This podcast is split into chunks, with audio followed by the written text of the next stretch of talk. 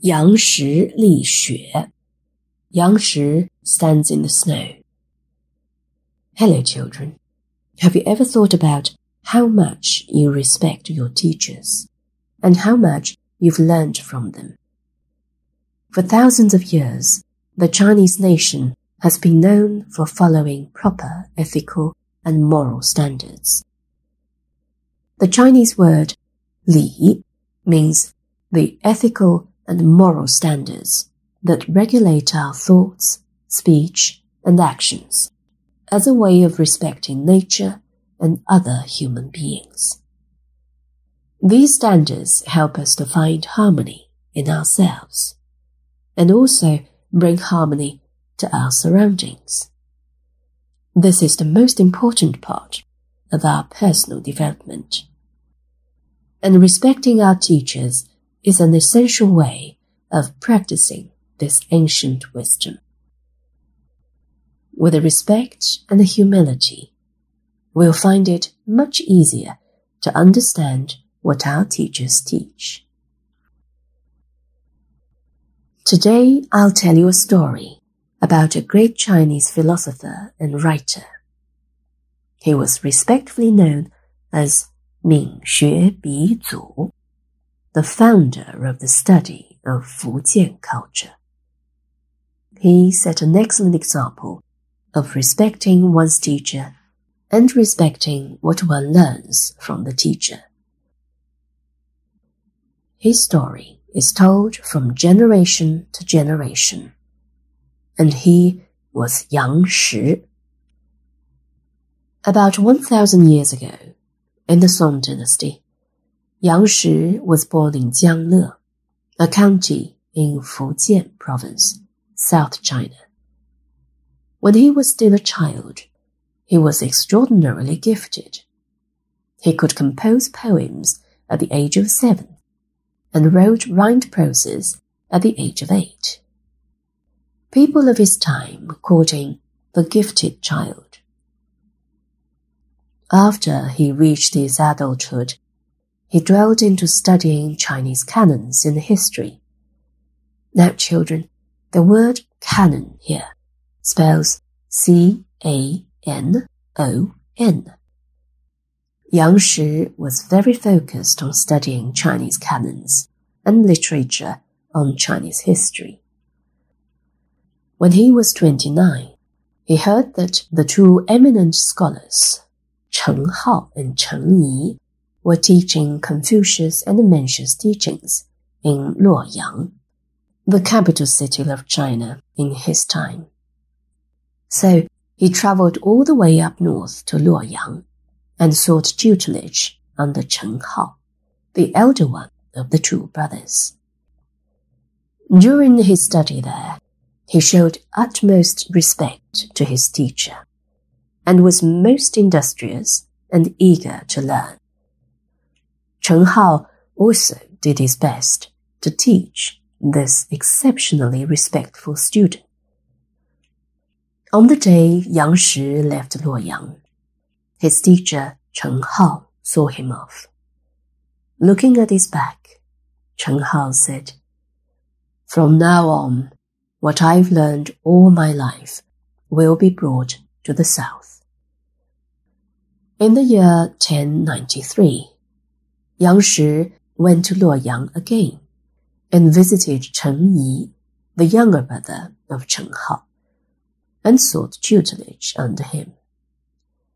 At that time, Yang Shi was in his forties, and he had already achieved much in the study of Confucius' teachings. But he was not arrogant in the slightest, and served his teacher Cheng Yi with even more respect. He was as industrious, humble, patient, and focused as before. One day, Yang Shi went to visit his teacher, together with his classmate, You Zuo. It was a severe winter, freezingly cold. When they arrived, they saw their teacher sitting with his eyes closed in his study.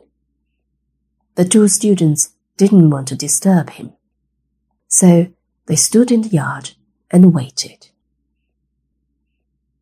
At this moment, it started to snow heavily, and soon the entire yard was covered with beautiful jade-like snow. The snow got heavier and heavier, but the two students still stood in the yard respectfully and waited.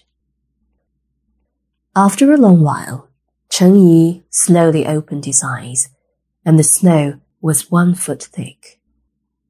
He turned his head and looked outside through the open windows.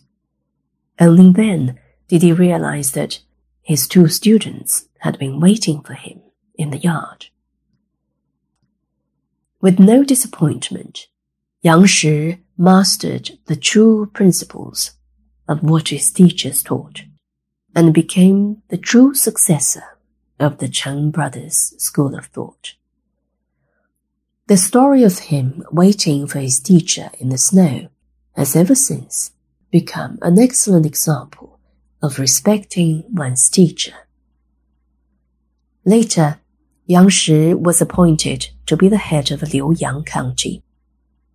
One year, the region experienced severe drought many farmlands yielded hardly any crops. Many farmers fled to other regions, immediately reported the situation to the central government. Because of that, the central government was able to take timely action and allocated relief funds as well as 3,000 bushels, which was about 180,000 kilograms of grains from government granaries. As a result, it relieved the hardship of the locals. A few years later, Yang Shi was appointed to be the head of another county, Xiaoshan. Xiaoshan had been known for floods and droughts. After Yang Shi took office, he took the local people's suggestions seriously and led a large lake building project. They named the lake Lake Xiang. Lake Xiang is thousands of acres and is big enough to supply water for over 20,000 acres of farmlands.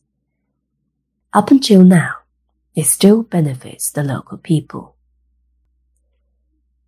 Now, children, there's an old Chinese saying which goes, 10% of sincerity and respect brings a person 10% of benefit.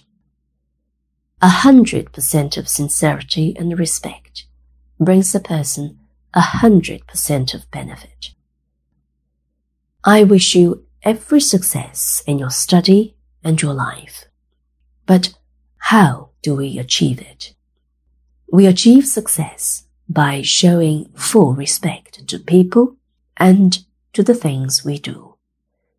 We'll then become the beacons of light for our walks of life and make positive contributions to our countries.